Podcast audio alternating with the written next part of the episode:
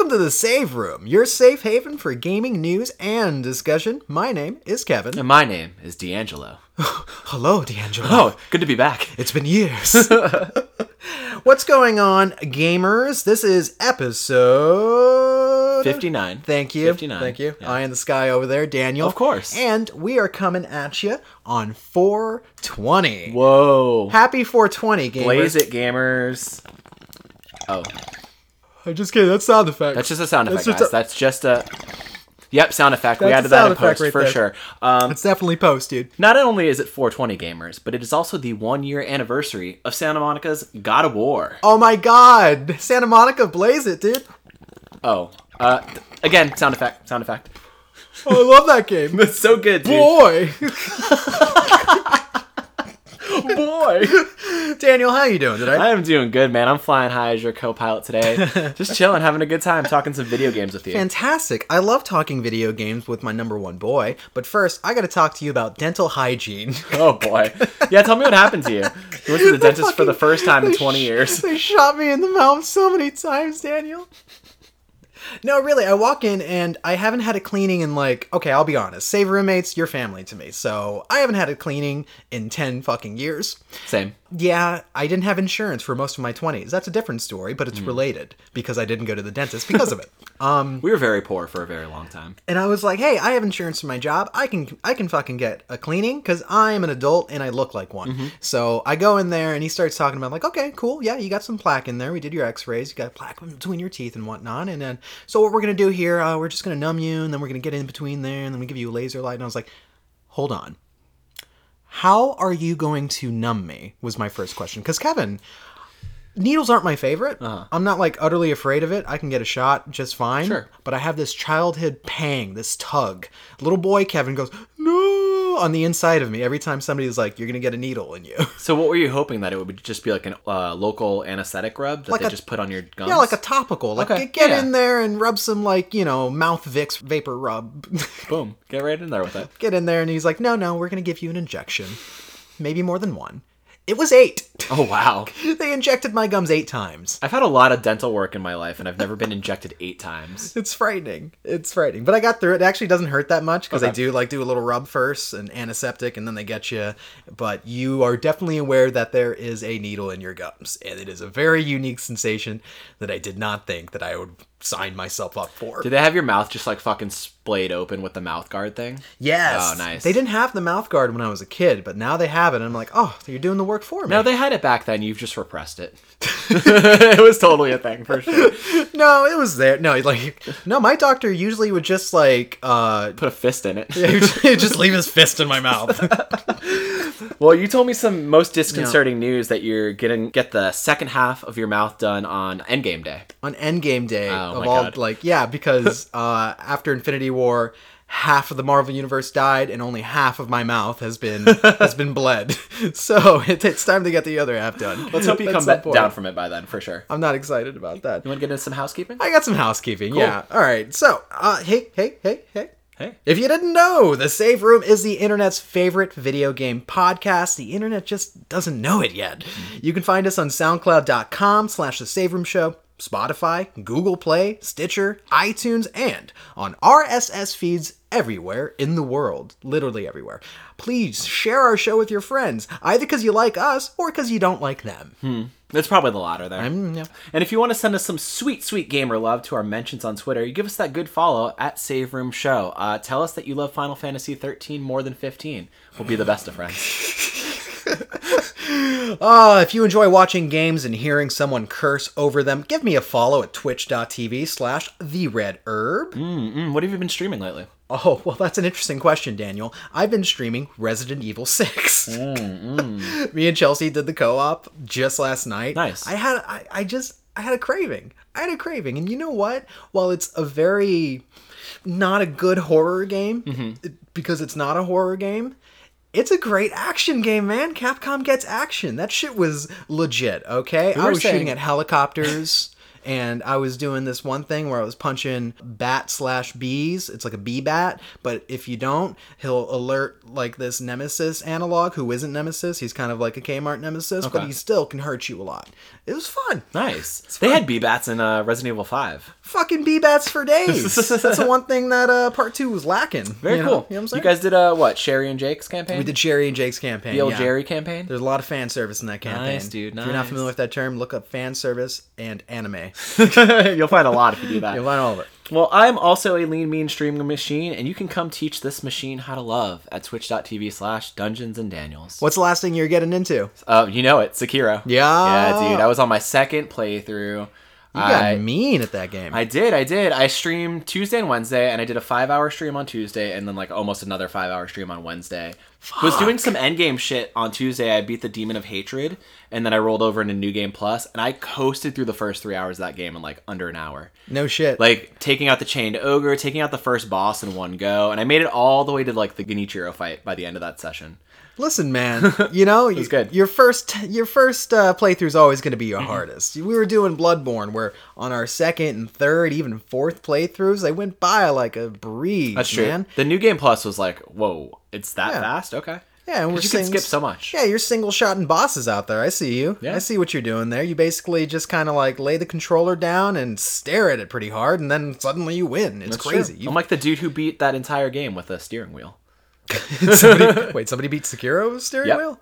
Wow. Uh, actually, no, sorry. I think it was just the Genichiro fight. They beat it with a steering wheel. I need to see that first Yeah. of all. Second of all, did you hear about the guy that beat Dark Souls 3 using a Guitar Hero controller? That's insane. I want to see that. Which one though? Like one of the later ones? Of course, the second controller. Okay, okay, okay. What was that? The the Explorer? I think so. The Wasn't one it? from Guitar Yeah. Hero Three Yes. with the perfect frets. No, no, no, no, no, no. The one from part two that looked like uh, it had shapes, it had angles. Oh, to yeah, it. yeah. You know what I'm talking about? I have that one. It's in my closet. I'll never get rid of it. I I want to frame it.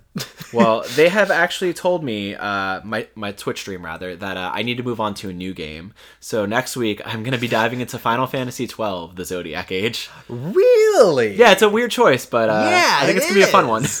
Okay. I started right playing on. it last year and I didn't get too far into it. Well, no, I got like 10 hours and then I stopped because I think something came out. Monster Hunter World took me by storm. Yeah, it's fair. Yeah, enough. yeah, yeah. I think uh, by the time this episode releases, I'm going to be playing a shit ton of Mortal Kombat 11. True And I don't. uh, We were talking about it. I don't think our community is used to us playing fighting games because we don't.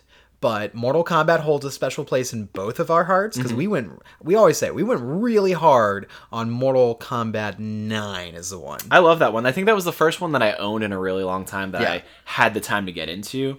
And I spent a month trying to platinum it and I think I only got like 67, 69% of the way. I So. I want you guys. You got some homework. Look up on YouTube the Mortal Kombat launch trailer because they did a remix of the original MK theme. Oh, Mortal Kombat. That is so good. So amazing. good. Who did it? I forget. I I forget their name. I feel so bad, but it's on the YouTube video. Just check it out. Nice. I think his name is like Steve Savage or something. Okay. I don't think it's Steve Savage. Pretty sure.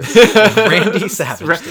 But I, I like the idea of us maybe playing that game uh, co op together, side by side. Co-op, huh? Yeah. That's a weird thing for a fighting game. Why not? Because there's no such thing.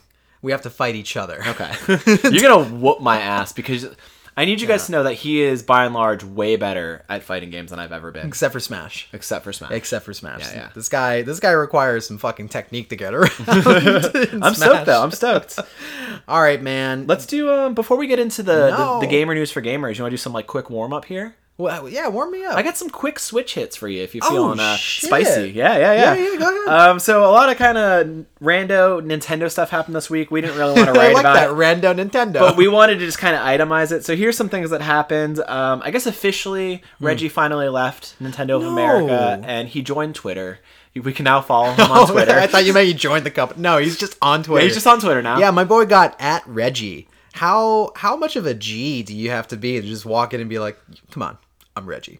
I feel like Reggie in the full effect would have gotten it first, but I'm glad that this Reggie got it.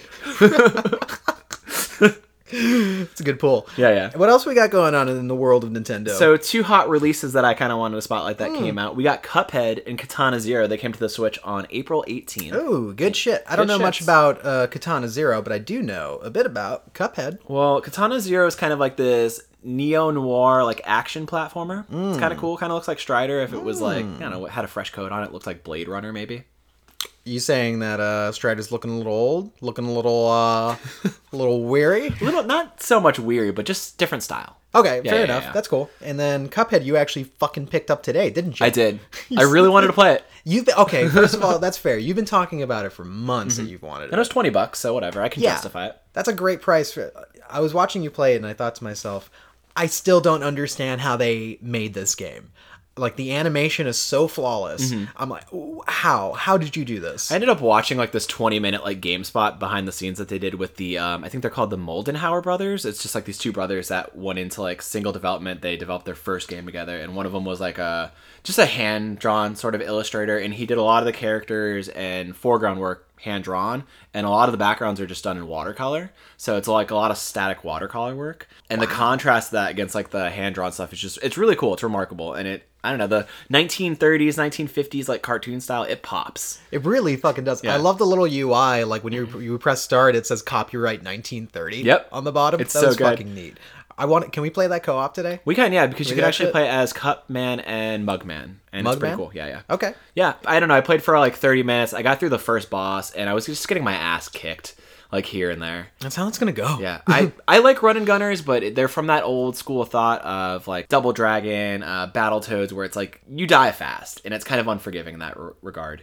But Yeah. I like that when you do die, it actually charts your prog- progress throughout the level, so you can see the furthest point that you got. Oh, that reminds me of Ape Out. Yeah, it's pretty neat. Ah, okay. Uh, I have a little Switch thing for you, Sure. actually. They announced the date for Marvel Ultimate Alliance 3 of the Black Order. That's coming out on July 19th. You know what'd be even cooler? That it would come out right as Endgame. Like, I'm sitting in the theater fucking playing this on my Switch, is how I want life to be. That's kind of how we envisioned it. I want I wanted that. Yeah. I wanted that. But hmm. the box art apparently reveals the roster so far and it includes most of the Spider family, which is shouldn't be a surprise to be honest cuz Into the Spider-Verse was so fucking successful. So it's got Gwen Stacy in there, it's got Miles Morales Spider-Man and then it's still got our Pete Parker, our our, our OG boy. I love this. Yeah, The art is actually really, really good. That's Yeah. that's worth buying a physical edition for. Yes, I'm definitely gonna pick that up. But uh, also, Black Panther's in there. Fucking Venom is in there. This is finally a Marvel game where they're totally cognizant of what's working in the extended, like in the movies and even shit that's outside of the MCU, just like Venom. Whereas that was the whole problem with Marvel uh, versus Capcom, whatever the fuck, Infinite? Yeah. Infinite, yeah, it's just Infinite, right? Yeah. yeah, it was like this doesn't really like mirror what's going on with like the extended universe. Like, Mm-hmm. Where is Miles Morales in this game? You know, where are some of those other characters? It was just kind of dumb. I actually So- thought like the Marvel stuff was really, really lacking in that game, and they kind of picked it up on the Capcom side a little more. But eh. especially with the Fox deal, like we didn't have any X Men characters.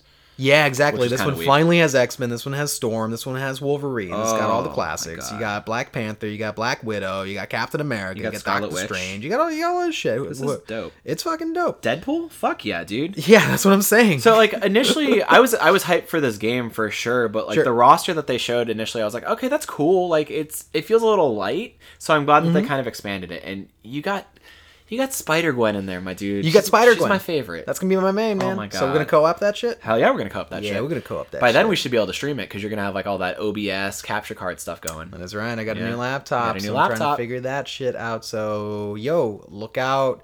We're the Save Room show on YouTube, or we just the Save Room. I forget. Oh, we'll get back to you on that. We'll get back to you on that, okay? But look out for some videos in the future. That's gonna be pretty fucking cool. Nice. What else you got for me, dude? Uh, Joker finally dropped in Smash. Oh, I think it was shit. kind of like a shadow drop, much like a Phantom Thief would come in. Wait, wait, wait. So I'm sorry. Is it um Joaquin Phoenix Joker? No, not that one. What are you talking about? Uh, not even Mark Hamill Joker. Oh, Definitely really? not Heath Ledger Joker. oh, that would be awesome. So it's Jack Nicholson Jack in, in yeah. Smash Brothers. it's a little bit like that. But yeah, he finally came onto the scene. He brought um, a level with him, which is actually pretty cool. A bunch of different costumes and tracks from Persona. So it's pretty neat. Um, I've seen people really hyping it up and saying that he's a great addition. But I think you can buy him outside of the season pass for like what five, six bucks. I yes, I believe so, and also I heard that his ultimate is um, crashing some people's games. Oh my god! Actually, this the whole inclusion of him on Smash actually crashed the Nintendo network for a little bit. Oh my god! Yeah, yeah, because everybody like this game shipped what like 10, 12 million units. It shipped a lot. Yeah, Like- like it came out December. Yeah, and um, it had all those people returning at the same time to get this downloadable character, and it Oh basically throttled the servers. So that's pretty wild. Um, but also with that as well, we got the Smash 3.0 update. Uh, you can look it up. There's a lot of little details here and there about like character tweaks and balancing things and new stage things here and there. But the biggest thing is that they have a stage creator now. Oh, And tell me about this. People are getting into all sorts of hijinks with it. Like What kind of hijinks, uh, Daniel? they're basically well, you know, if you give the kids an opportunity to draw a dick, they will. They'll draw a dick. It's ju- like season one of making a vandal or Oh my God. whatever it is. Making a vandal ultimate. Oh, sorry, American Vandal. God damn it. you're right, you're right. Fucked it up. Edit that out. Okay. And edit in uh, bong sounds. but I don't know. That's pretty cool. I think I don't know. That's something I will heavily engage with, but I like seeing people's creations. Um, somebody recreated the Sonic One like intro With Green Hill. Zone? Yeah, Green Hill Zone. Nice. They did that, and then somebody basically made it so you were platforming on the Pokemon Incineroar. Yeah. You think they're gonna extend this to like, oh, make your own fucking Smash character, and people are gonna just be making like Doodle Shadow the Hedgehog? I mean, maybe you kind of That'd already be have that sort of luxury with like the Me custom creators. Nah, that's a good point. Damn, Daniel, you're such a good co-host. Back you at it fucking again. have good points. I don't Right? Know what the fuck, dude. All right, do you want to get into this full-on gamer news for the gamers? I need to hear some gamer news because we took a week off for your birthday, and I missed so much. It's true. We we imbibed quite a bit on my birthday and just did not want to do fucking anything except for play video games. And we did that. Yeah, we did. We played. We played video games. Um, so we actually have eight items on the docket for you. Nice. Sounds like a lot, but don't worry, it is. So let's go to number one on here.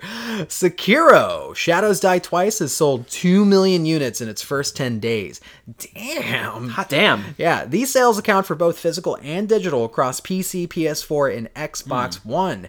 Activision also announced that the, that Sekiro was the top viewed game on Twitch on its release day, and it raked in 631 million minutes of watch time during its launch I actually didn't know that. That's that's surprising. damn, dude. I mean, you have you have, you had a lot of people walking in whenever you streamed That's it. true. I've gotten a, a few new followers from it, and it does go to show that people like watching Soulsborne games be streamed. Like, Yes, everybody tunes into so. Dark Souls or Nioh or Bloodborne. I had somebody walk into one of my streams when I was doing Bloodborne going like, "Oh, you should play different games than this. I don't think these are that popular." And I wanted to slap all of Twitch. Oh my god, sixty-three million Yeah, views. like I don't think that's quite the case there. Now, uh, guys, comparatively, Dark Souls 3 was From Software's fastest selling game, rolling in 3 million copies in the fans' hearts a month after its release. that was back in April 2016. I think, yeah, that's pretty Yeah. good. You're good with time. Of course. Um, yes, so if we're saying that the fucking launch week we sold 2 million units, it's. I, I think it's, it stands the reason that it's going to outpace even Dark Souls 3, which is really cool. I think why, so. Why do you think that is, my dude? I mean, you know the most obvious answer that I'm going to give you. I think it was Activision's help with this one. They marketed the shit out of this game. I've never seen a From Software game advertised in the same light. Uh-huh. uh I don't remember seeing anything for Dark Souls 3. I remember working at a GameStop and people being like, "Oh, this is coming out." I'm like, "Oh, that's pretty hype." Yeah, and you- then Bloodborne, I know like Sony kind of hyped a little bit. Okay, But- do you? So you're thinking that uh, Nando Bamco is uh, not not pushing forth the marketing goods? Maybe they do more in terms of uh, marketing and advertising out in Japan, but we don't definitely see it as hot as we do in America. Actually, yeah, per- perhaps Activision is a little more savvy about how to market, uh, especially domestically, because they are domestic. That's Mm-hmm. true. a good thing. The other point is that as much as I like to give shit to Activision and especially Bobby fucking Kotick, uh, overpaid CEO, Mm-hmm. Hashtag thumbs fire up. Bobby Kotick. Yep, yep. Um, that's a good pull. Yeah. And but I will give kudos to Activision because they're very hands off on the development of Sekiro. They Mm-hmm. let them go at it. They let From be From Mm-hmm. essentially, which is the best thing they could have did uh, do. And then they pushed it heavily through marketing. They say we believe in you. Make the game that you want to make, and we'll back it up with our marketing muscle. Mm-hmm. And boom, it is everywhere. People are talking about it. That's great. I fucking love this game. I mean, it's had a lot of swell for various reasons, whether it's the marketing, it just being so like hands on and, and cool in terms of Mm-hmm. gameplay, or even the accessibility conversations that are drawing people to it, because it, that definitely put in the spotlight for a little bit. That's too. true. That is So- true. There is a lot that is uh, helping Sekiro cut through that mind share, huh? He's breaking through the posture of our heart. I like it. So we went hard on Sekiro last weekend, and we finally beat it. We fucking beat that Oh my game. god, dude! We beat it, dude. Uh, it we- hurt. We spent probably no less than eight hours on the final boss. All right, he's he's really not kidding on that front. I I really did like two days worth of fighting the same boss. It's ridiculous. I have not done such a thing in years. I would say not even Bloodborne, save for the exception of maybe Amygdala, did it cause me as much time effort That spent. fight is just pure agony because you have half the health. It does more damage, and you're it does poison damage on you. Yeah, I hate that. Fight. Defilement dungeon, that shit Yeah. was the worst, dude. Yeah. But this fight is definitely like a, a technical masterpiece. It's I think what the average ending people will get if you decide to uh We- we don't even, we can't even name the boss because it's gonna be a spoiler. Um Yeah. well hey, spoiler Yeah, wall yeah, right here. We're gonna talk about Oh, there you go. We're gonna talk about some stuff going on Get fucked if you haven't played Sekiro. Get good if you haven't gotten that far. Oh, shit. But so the main ending, I think it's the Immortal Severance one where you get if you help out Kuro still, and you end up fighting uh, Genichiro again, and it's so cool to see how easy you can manhandle him there compared to the first few times you fight him. You're Yeah. like, no, I know you're fucking phoned in moveset. It's so easy to telegraph. you get to a point where you don't lose any Mm-hmm. health on him on the first like run even because there's like four phases to the fight you Mm-hmm. can get through the first two, two phases without taking damage yeah reasonably But reasonably once you best him, uh, his grandfather, Isshin, Sword I think his name is Isshin Ashina. He is the Sword Saint. He climbs out of Genichiro's body like he was using it like a fucking costume. it's some grudge ass shit And it's, it's- the weirdest thing It's one of the coolest fights in the game, though. It's just like a technical feat. yeah for sure it it is very very rewarding to get through that Mm-hmm. shit i wonder though is it gonna be is it gonna also be in the same situation as most like you know dark souls 3 bloodborne where people do not get to that fight like they just won't ever will I think I was looking at the trophy stats uh, today, and 16% of the players have beaten it. Okay, gotcha. Sixteen percent of the people that have have bought this game on PS4. Yeah. Okay. Wow. Mm-hmm. That's a, Wow, that's a small wow. percentage, but like it is really one of the hardest fights in the game, and I, I think that took me the most time next to the Genichiro fight because I think that first time with Genichiro, that five day stretch where I couldn't do it, I didn't know how to play that well in terms of parrying or countering or doing what I needed to master the flow of combat. And by the end of the game, you can't get that far if you don't know how to dodge or do the counters right or learn how to build posture. Yeah. in the, that way. the first Genichiro fight is the one that uh, you're gonna get scrappy on your way to Mm-hmm. that fight, but that fight is going to develop your muscle that you will need to flex for the rest of the game, Mm-hmm. for sure. I don't know. I, I love that final fight, and uh, I, I since rolled in my second playthrough. And Oh I- yeah, you, I- you just rolling playthroughs like a crazy motherfucker. Dude, I, okay. ju- I knocked my second one out before uh, we sat down. Actually, It looks like uh, we got another road to the Platy. I'm gonna do on it, the dude. way. It's You gonna do happen it? so soon. You're gonna do it? it's gonna be my next platinum for sure. Okay. I do want to say I've praised this game a lot, but I find Here, it's have, one- you, have you done it on this show? on the show uh, over the like last four or five episodes, maybe. Okay, I don't remember. Even in my sleep, I praise. I don't remember. But I do find this game kind of lacking in terms of uh, boss arenas or variety of like boss fights because you definitely fight some of the few you fight a few enemies multiple times and you fight a couple of them in the same arenas just like different types of fights and i'm just like eh. While i still love the build up to those moments and i think they're well executed i just wish there was a little more variety. You think uh, you think we're gonna get some DLC for this game? I think I asked that before, but you think this one's gonna be follow in line with the other from software Soulsians? I hope so because I want to buy the shit out of it. And I think, like we talked about before, they can definitely execute it through like the memories, like the Hirata estate thing that you do. That's three years prior to the events of where you're at. I think that's a cool way to tie it in. Yeah, sure. I think so too. All right, sir, we got to move on to number two, Sure. my friend. I got a big one for you here, for you uh, Star Wars fans out there. You'll never see this one coming. Number two, Star Wars Jedi Fallen Order has been dated and detailed. Now, at Star or at this year's Star Wars celebration, Respawn finally unveiled a CG trailer for Jedi Fallen Order. God damn it, they're gonna make George Lucas proud with all this CG. You love CG trailers, don't you? Yeah, it's my favorite thing, man. I love not seeing the game. Uh, the game is a single player, story driven adventure starring a wayward Jedi Padawan by the name of Cal Kestis, Hmm. who's portrayed by Cameron Monaghan. Uh, he plays the Joker on Gotham, Oh, apparently. oh, okay. Yeah, that's all I got for you. Interesting. That's all I got for you.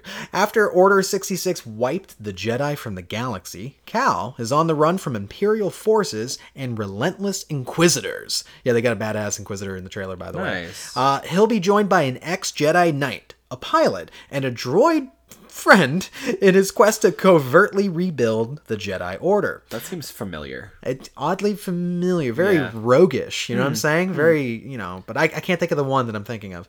Uh, the official website says players will be able to, quote, hone lightsaber combat forms to refine striking, blocking, and dodging your enemies. Rogue One. That's what you're thinking of. Bru- oh, Oh, okay. shit, dude. Yeah, high yeah. five. Come on, give me a high, High five. five. Okay. That was a soft one for audio listeners. Uh, you can also use your Jedi weapon and the Force to take on any challenge. End quote. Respawn says your lightsaber will grow and evolve with you through the course of the gameplay. This sounds suspiciously Sekiro like.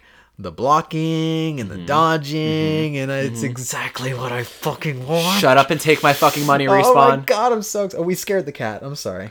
You're no, good. I'm I'm way hyped on that because like the last Star Mm-hmm. Wars games we got were like uh, Lego Star Wars games, and then the Battlefront games, which is Yeah.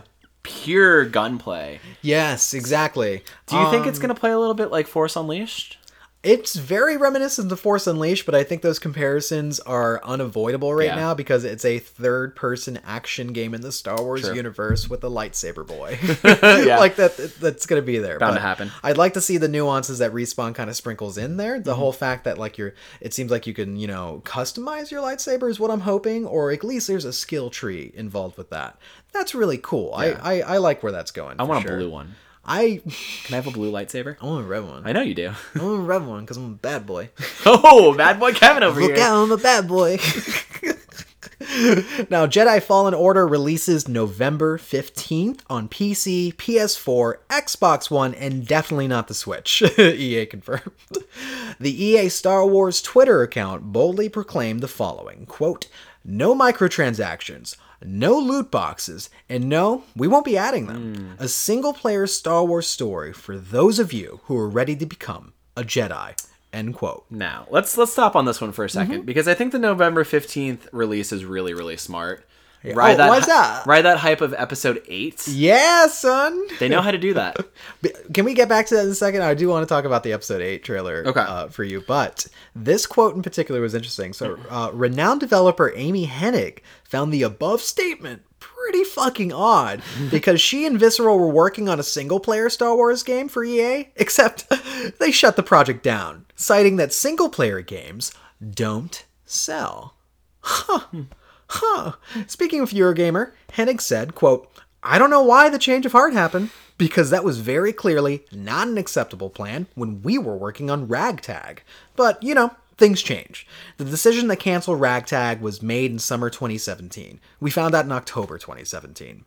So that's almost two years ago, and a lot has changed in that time, and there's been a pretty public and vocal backlash against the idea gamers don't want single player, finite games without all these extra modes. Of course they do. Of course we do. So maybe this is just a demonstration of a change of strategy for EA. Hmm. End quote. Hmm.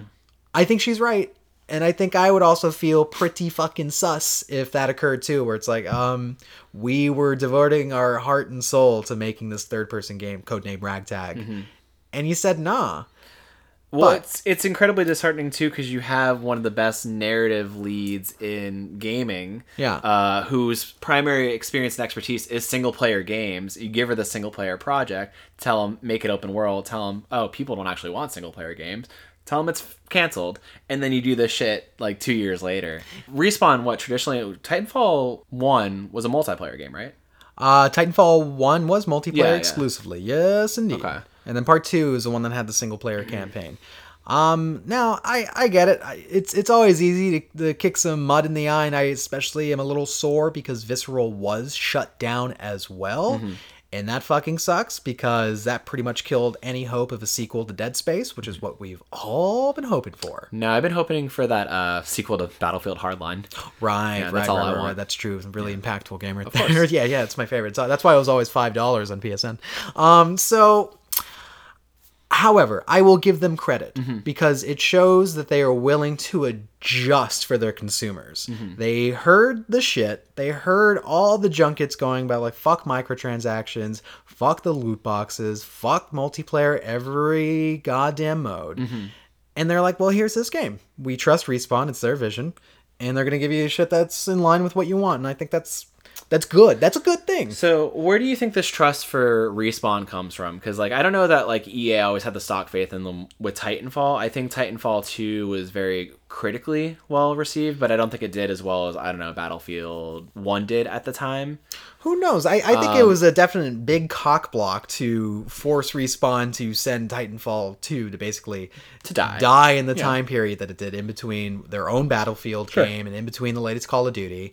That shit sucked. But is it renewed faith with Apex Legends? Do you think? Do you think that they have so much revenue coming in from that adventure that they're like, here, have the money that you guys uh, earned us, and do a whole project with it? I think it certainly helps, but if you look at the time frame, they're already in production Sure. on uh, Jedi Fallen Order before Apex. Especially if this is supposed to come out in November. Yeah, so they wouldn't have known that Apex would have been successful. In fact, they were hoping Hmm. Anthem was going to be successful, not Apex Legends. That's fair. So I think it maybe it comes more down to there's a change of guard. Amy Hennig uh, said that a lot Hmm. of people making decisions at uh, EA have either moved on or in different positions right now. So there's maybe a big rethink happening there too. You know, it's like EA isn't always one you know one entity and one group of people. Like it changes and it evolves and the shit that they do for their consumers changes too. That could be it. That could be the simplest explanation. But i will say i fucking like it I fucking like that a company like Activision is able to trust From Software to do their shit, and I fucking like that EA is taking the similar approach for Respawn. Thank you. I think this game is gonna be the balls. No, I appreciate the shit out of it. And I like the walk back on their previous uh, statement that single player gaming is dead because it's very much not. You look at Yeah. a lot of the highest selling games of the last year Spider Man, God of War, uh, Detroit did pretty well. Uh-huh. So, like, single player games are still crushing it. Yeah, let, let, let's let's say for once and for all, my friends on the Save Room show, we don't get to say that single player is dead. It'll never be dead. That will always be a facet and a way to express this medium. You know, that's like saying, "Oh, horror movies are completely dead. They're no, they're never coming back." A lot of people were saying bullshit like that in the late '90s, and then a fucking renaissance occurred. you know, all horror came back big in movies. So like, you can't say. I think we'll go through ebbs and flows where maybe more people are interested in a multiplayer ecosystem, mm-hmm. and then I think we're gonna go back to like, hey, no, single player is gonna be a big thing, but it's always gonna be there. I think it's crazy when you have these sort of like wildfire watershed games like Fortnite or Apex where it's like if it's free mm-hmm. and it hits a lot of people like it's going to be a huge multiplayer phenomenon but then you saw the people in between like us who play it for a little bit see the merit of it but still like our single player games mm-hmm. and we're still in the majority you know it's great Yeah, and we're gonna be the types of players that always support those types of games. Mm-hmm. So don't stop making them, idiots. Yeah. get that phrase out of your mouth. Single player dead. Get out of here. Fallen Order well let's talk some hype for it real quick yeah, Uh, yeah. what- is there anything you're looking for from it specifically I do want some more technical combat, and it sounds that's exactly what they're doing because Force, Un- uh, sorry, Force Unleashed, it was hack and slashy and not necessarily something that really challenged you combat wise because it was more about doing physics based shit like throwing Tie fighters using your force powers at, at, at, hordes of stormtroopers. This one, I, I hope it dials it back a little you more grounded Yeah, one on one fights, man. Maybe I want to fight other lightsaber users in some pretty fucking like you know Mm. parry counterattack sort of uh, fights. I want that. I, I really do like that. Uh, they were saying that the combat is it's not as grueling as Dark Souls, but it definitely does require a bit of like technical uh, mastering and like learning how to parry, That's dodge, perfect. do all that. I think that's great. I, am kind of bummed that there is no multiplayer element because I would love to be invaded by other like Jedi's. like I think that'd be really cool. You just want Star Wars Dark Souls, and I think Kind there's of. I think there's a time and place for that. Yeah. I, I would be fine with that type of game too for Star sure. Souls, man. Star Souls. Star Souls Star Souls. that sounds like a glam rock band. from the 80s. Piping it up. um, what what do you hope for the story? Because this is snugly placed after a trilogy that is near to your heart, the prequel Mm-hmm. trilogy. It takes place after Revenge of the Sith. Okay. Okay, so like, what, what do you what do you hope for story wise that you would like to see that you haven't gotten in maybe the extended universe or what have you? Ooh, I don't know. I, I kind of like the sort of dark stuff that we got from Shadows of the Empire. Show us more of like the weird underbelly of stuff happening in the galaxy, whether it's like certain bounty hunters or a different side of the Empire. I don't know. I we're gonna see this with the rise of the Empire, so we're gonna see some really mm-hmm. really crazy shit. But just take me to really cool worlds, maybe planets that are familiar. It'd be cool to go to like Coruscant or you know some of the different star systems that we've seen in the movies, a little more detailed. Yeah, for sure. Yeah. I, I, yeah, I want to, I want a dope ass story. This sounds like an interesting premise. Uh, Padawan on the run. Yes. it fits really well with the canon. And I, did they say that it was? That would be awesome. If it was canonical. Yeah, that if don't it was actually like a thing. I don't know. That would be pretty cool. I got to ask you though. Hmm. What do you think of Rise of the Skywalker?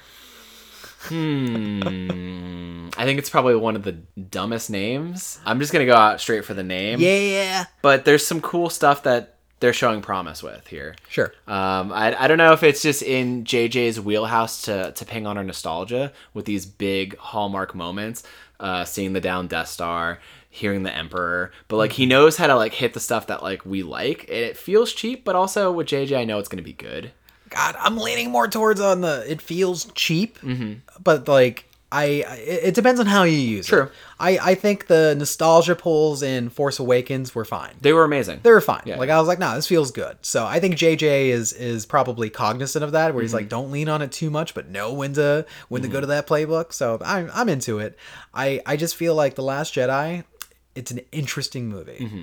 It is one of the most interesting out of uh you know any Star Wars movie, but it's a mess of a movie. And to me, it felt like a lot of wasted time. So I'm wondering in Rise of the Skywalker, how much of that like groundwork do they have to make up? Like for instance, none of the main three characters were together for more than like a minute on screen at all. Well, I mean, I hope so that that J.J. Abrams knows that those are the moments that worked. Seeing Finn, Poe, and Rey all together, Uh-huh. like those are the moments we loved. Yeah. Um, and I hope he does actually keep going with the momentum that Rian Johnson set forth with Reylo. Or sorry, Kylo and uh, and Rey because that shit really worked for me. Oh, you ship that shit, huh? Yeah, I ship it. I'm a am Gotcha. a Reylo supporter. right on, right on. Yeah. Who do you think is going to be the Skywalker they're talking about? I mean, probably Ben Solo himself. What if they just resurrect Luke?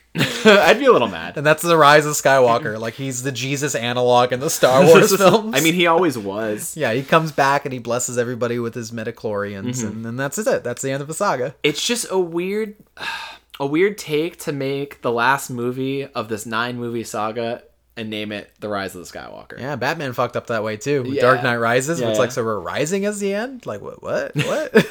but i'm stoked to see uh, Hmm. Rey take on a tie fighter i think that's gonna be hype I that's all I'm really there for. Mm-hmm. I like watching the trailer. Anyway, number three, man, got to Mm. talk about some Capcom stuff, and this is something that feel fucking free to buy me. yo take me for a ride I'm gonna take you for a ride. I won't do the hmm. whole spiel yeah because because it's only one item It's only one item. We have rules and standards. You'll get it again one day. Hmm. Number three, Capcom is releasing a plug and play arcade unit filled with classic games. Hmm. The Capcom Home Arcade is a giant Capcom logo adorned with two sets of Sanwa sticks and buttons for two player action. It includes an HDMI output, a micro USB power hub, and on- an onboard Wi Fi for leaderboard uploads. It'll come preloaded with the following 16 classic arcade games. Strap the fuck in, Daniel. 1944, The Loop Master. Alien vs. Predator. Alien vs. Predator. Oh, sorry. Armored Warriors. Capcom Sports Club. Captain Commando. Cyberbots Full Metal Madness. Darkstalkers The Night Warriors. Eco Fighters. Final Fight. Ghouls and Ghost. Giga Wing. Mega Man The Power Battle. Pro Gear. Street Fighter 2 Hyper Fighting. Strider. And Puzzle Fighter 2 Turbo. You like any of those? Any of those stand i mean out to you? five of them kind of stand out to me yeah Five of them stand out. Look Yeah. at that. That's, I'll, I'll a- say that's Alien versus Predator, Darkstalkers, the Night Warriors, Yeah. Ghouls and Ghosts because I love like Ghouls and Ghosts and Super Ghouls and Ghosts, uh, Strider and Mega Man: The Power Battle. I don't know which one that is, but I'd be down for it. I don't know what that is, but I'm down for it. Now, Yeah. the Capcom Home Arcade is up for pre-order on the Capcom store and will release on October 25th for about $260. Daniel, Daniel, Daniel, Daniel, Daniel. I want this. I love you, but that's a lot. I want this, my dog. Okay. Oh my god. It's weird though. I showed you the video of it. It really is just a giant Capcom logo. Mm-hmm. yeah, you were saying that to me, and I was like, okay, I, I get it. And you're like, you can't Yeah. even see the buttons, and I was having trouble wrapping my mind around it until Yep. you showed me. It is literally the Capcom logo, the the blue and the yellow, and the buttons you can barely see them. Yeah, they're blended into the logo, so it's like, wait, wait, wh- which side is mine? What's going on here? But Sanwa is like industry It's the pinnacle. leader. Yeah, the pinnacle for for parts like buttons and sticks. And this has a hexagonal gate, which only matters to people that uh, use arcade sticks, Okay. but they got it. Uh, and Alien vs. Predator is on there, man. I have been fucking crying for years for this arcade game, which has never made it to home console, Mm-hmm. to release because it is using like the Final Fight slash Street Fighter engine, and so you can combo fi fucking xenomorphs all day playing as a predator. Oh, what? It's amazing. I didn't know that. It's amazing, my Okay. dog. It is a Shit. beat 'em up. You know how I love beat 'em ups based off of movies specifically. That's kind of our niche thing. okay that's our fucking thing we're gonna start a company making those types of games now the other side of this is can you release those 16 games on the switch I think they could, and they already kind of started to. they did. They mm-hmm. i think there's a final fight collection or wh- mm-hmm. whatever came out. I think captain commando you can definitely play but specifically alien versus predator i just want to play like on the go. But this is such a niche product like you have to it's like a good gift for somebody you mm. really care about you know what i'm saying daniel Do you think it's this a is really good gift for He's really trying to phone this one in really hard. Well, your birthday is luckily not in October, so I have time for it to go down in the six months after. But do you think this is a value prospect in compared to like a lot of the mini consoles we've gotten? Not really. Mm. Like, do you really think that's sixty bucks, man? Do you think that's a two hundred sixty dollar controller that we're paying for, And it- basically? yeah. Yes. Yes. Essentially, is what you're doing. Like, I get it. The built-in Wi-Fi. Da da da da. That's mm-hmm. cool. Bells and whistles. But yeah, it, it is definitely a novelty product. It's not like meant to be a mm-hmm. a thing thing. Like you won't see it do numbers in comparison with like the SNES Classic or the NES Classic. Like that's not gonna happen. It'll probably outsell the PlayStation Classic because that thing is like Oh, what? shit. That thing is thirty bucks now, and people still don't want to buy it. People are just like, Still too go- much. Can you go lower? You go a little lower there, uh, uh, Shawn. just just a hair there, Layden.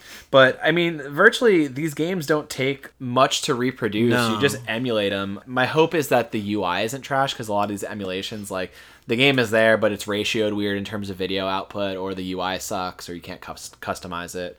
But I feel like they're gonna go a little more in with us. Can fucking Capcom just make an Alien game? That'd be cool. Can Capcom just make an Alien game? That's what I Capcom, want. We're, we're calling you.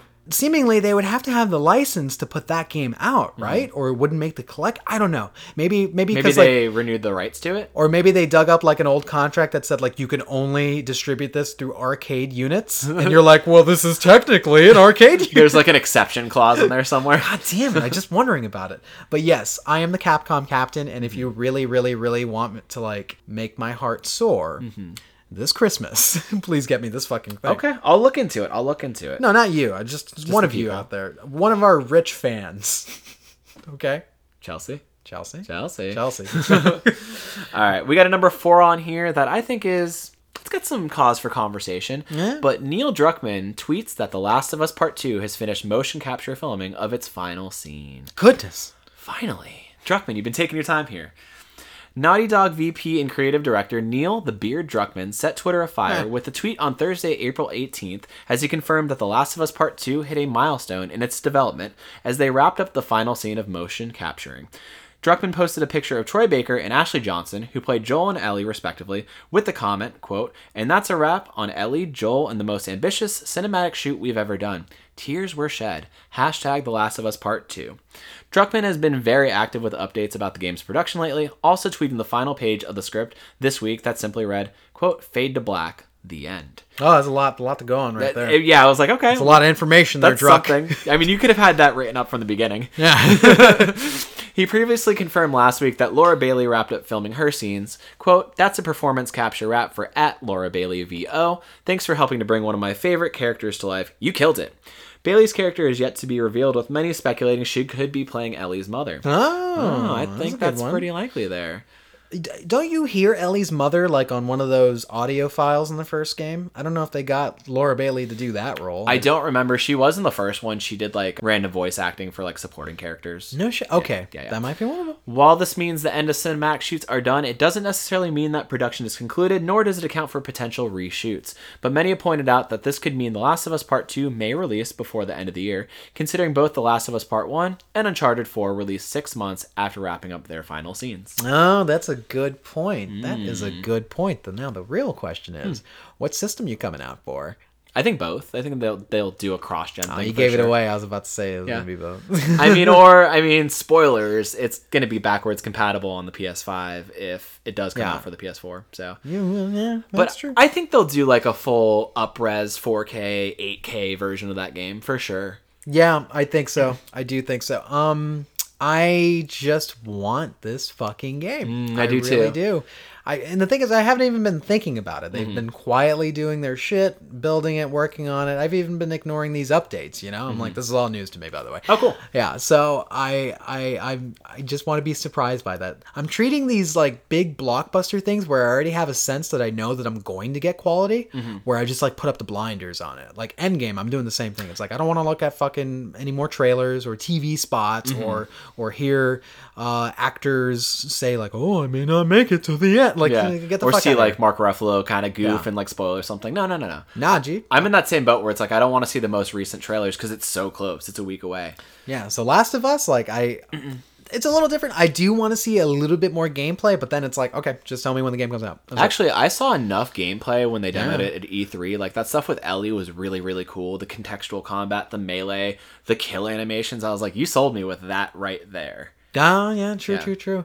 So all the mocap is done. It's done. And they're saying it's the most ambitious. I wonder what the hell is it? Just like the most? Are we gonna get a fucking like Metal Gear Solid Four Odyssey where it's like 14 hours of cutscenes? I think it's going to be pretty intense, and I Yeah. I probably think it's going to have many different legs of a narrative to stand on. Like it's not just going to be the same. Well, here's Ellie and Joel and who they encounter along the way. It's like I feel like we're gonna have some segmented Joel stuff, segmented Ellie stuff, some supporting characters here and there, maybe some time jump stuff.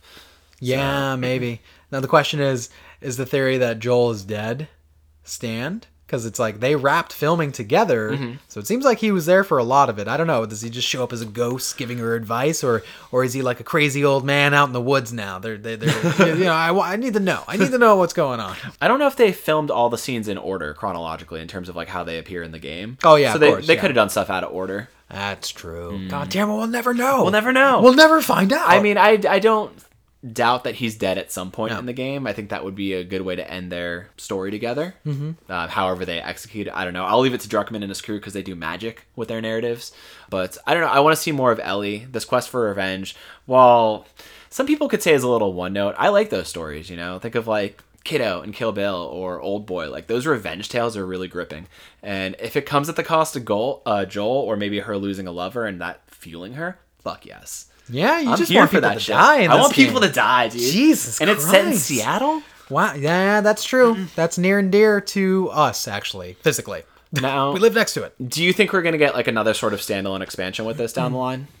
I don't know. Mm. I really don't know. Like I I don't think it's out of the realm of possibility and if you look at patterns uh, Uncharted 4 and the original Last of Us tell us is going to be yes. We're probably going to get some sort of additional story or maybe even a standalone. I think that would be cool to play as different characters within the Last of Us universe and uh, kind of a Lost Legacy chapter thing, thing like that. That would actually be kind of neat. Yeah, that's what I'm saying. Or I wouldn't even mind like a little anthology thing. Like here's four snippets. Uh, maybe you get to play as Sam and Henry for a little bit. Maybe you get to play as Tess doing her own thing. Give me give me the Jeep from part from Uncharted 4 though. Oh, it's a good Jeep. Going around but like I'm I'm like hooking up like clickers and shit. Oh, Yeah, yeah. That's a mashup I didn't know I needed. Yo. Bring that to multiplayer.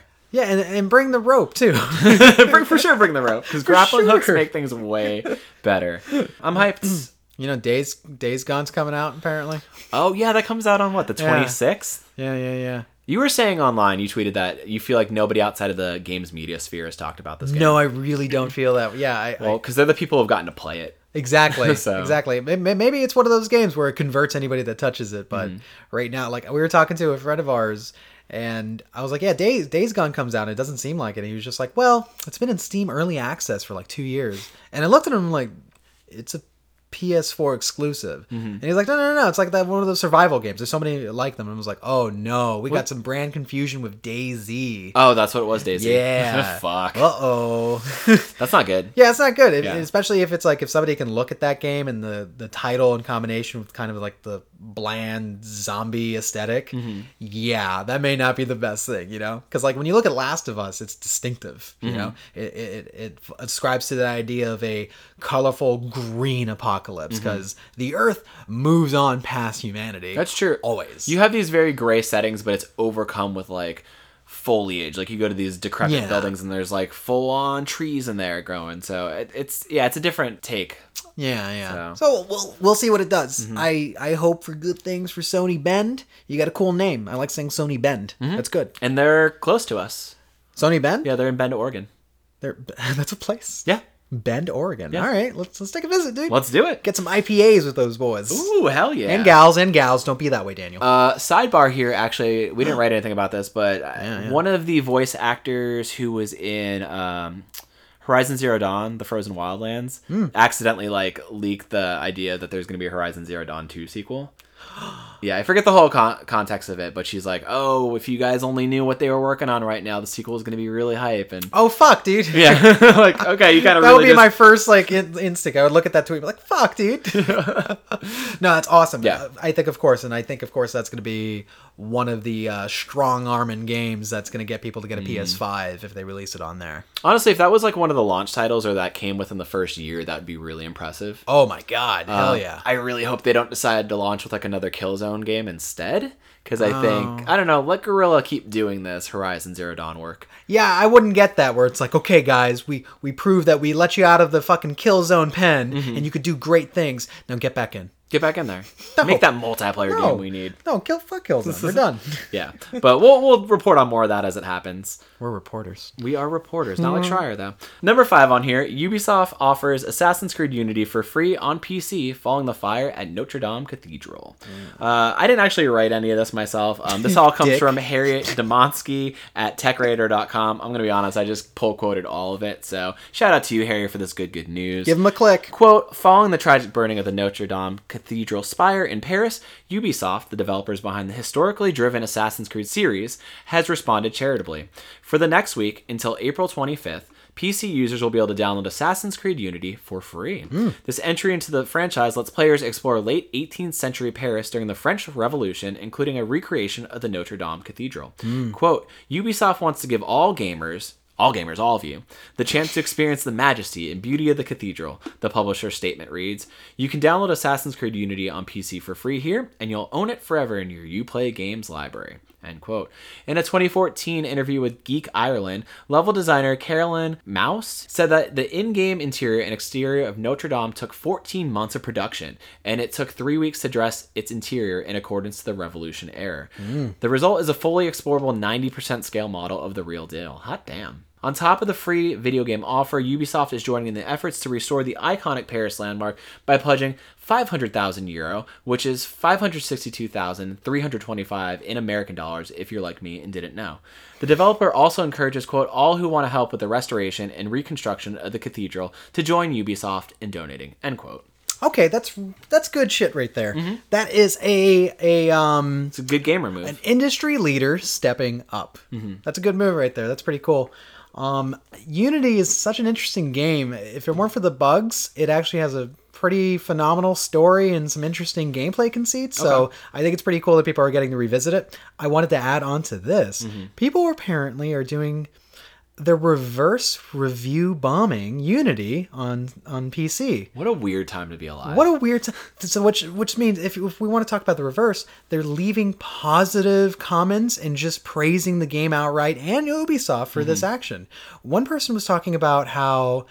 Uh, it was kind of near and dear to them because they live in Paris, and when they heard about the fire, they they were just kind of struck because they're like, I just got through Unity, and it was like it kind of affected me because I felt like I was there because in a way I was because it was so it was so accurate in the game. That's that yeah, that's kind of a that's kind of a powerful thing right there. I mean, that's how transformative their games are. Mm-hmm. They're not always historically accurate, but I do feel like they put a lot of time and resource and research into creating environments, buildings, and things that are reminiscent of the eras these games take place in. Mm-hmm. Um, their their history and localization teams are just fucking awesome. No, phenomenal work, and that. you know that, that that's a thing. Yeah. I I was musing about uh, the building itself, the cathedral. Mm-hmm. Uh, part of the issue, or or at least why it went down so quickly, was that they they didn't fireproof it in the same way that they would have done for other uh, buildings because of its historical significance. Okay. So they they kind of told themselves that it would those modifications would almost kind of bastardize the original artwork. So it's this weird, unfortunate irony that in order to preserve history, that was the reason that it burned faster. You know, that's that's that's kind of crazy, but that's apparently they're pledging a lot of money to rebuild it and and kind of restore it to what it was. But there's of course a lot of artifacts, a lot of shit that was just lost in the fire. But the firefighters that are working around the clock were actually uh, kind of rescuing some of that art and some of those those uh, stuff like as they were going along and fighting the fire at the same time.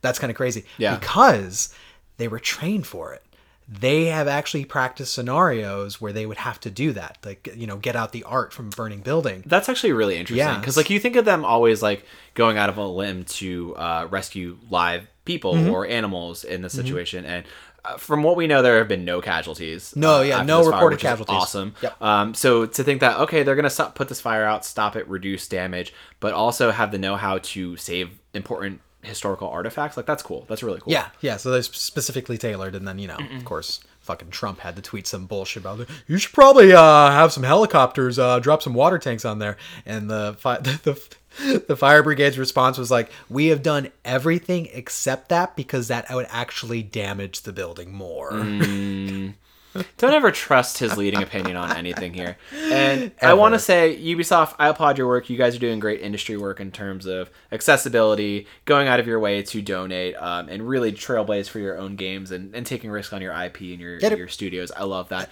and of course paris is near and dear to their heart. Of course, yeah, because they have. Uh, they're from there they're a they french are from there. I was gonna say they're a studio publisher. yes Um, but on the flip side, you gotta have all these other billionaires who are donating to, you know, fix the cathedral. All this money coming in from all over the place. And I just want to say, Flint, Michigan still doesn't have fucking clean water. I'm just gonna say that. that's a fact So that is a fact I don't want to get on a PC soapbox, but it's been years, guys. Yeah, billionaires, you're gonna die. What are you gonna do with that money? Come on, you're gonna die one day. You're gonna die one day. I mean, you might live longer because you, you know, you, you can become half a cyborg with all that money, probably, mm-hmm. which would be my first thing.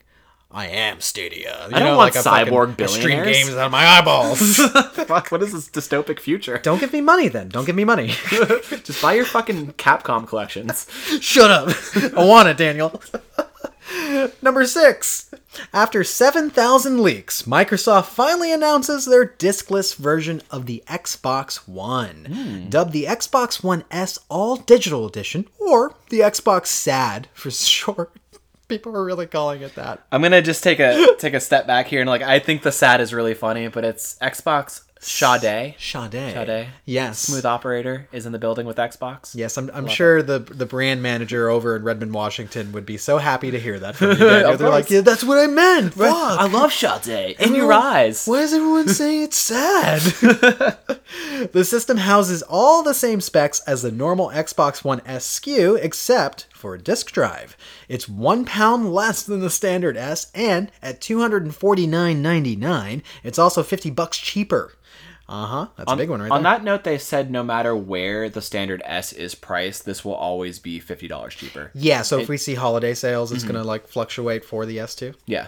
Two hundred dollars for an Xbox One S that's all digital. What do you think of that? I mean, for somebody like me who's not really too invested in the Microsoft hardware and might want to play some of those games, just you know, to try them. I think, it's a, I think that's who this is for. That's true. Mm-hmm. And you know you can download every like 360 game that they made backward compatible as well. Oh, that's hype. So I can finally get you to play Alan Wake.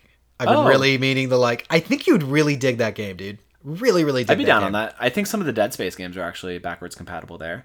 Oh Mass Effect game, shit. so- Man, you're just gonna be playing those shits over Yeah, and over. I'm a God mark. damn it. Never mind. I try to recommend a thing and it's always Dead Space. It's always Dead Space. I mean, I was down to play Sunset Overdrive, but okay. Hey, you want to hear Microsoft sales line? Hmm. Of course you do. Quote, go all digital with the Xbox One S All Digital Edition and build a library of digital games that travels with you and is available in the cloud.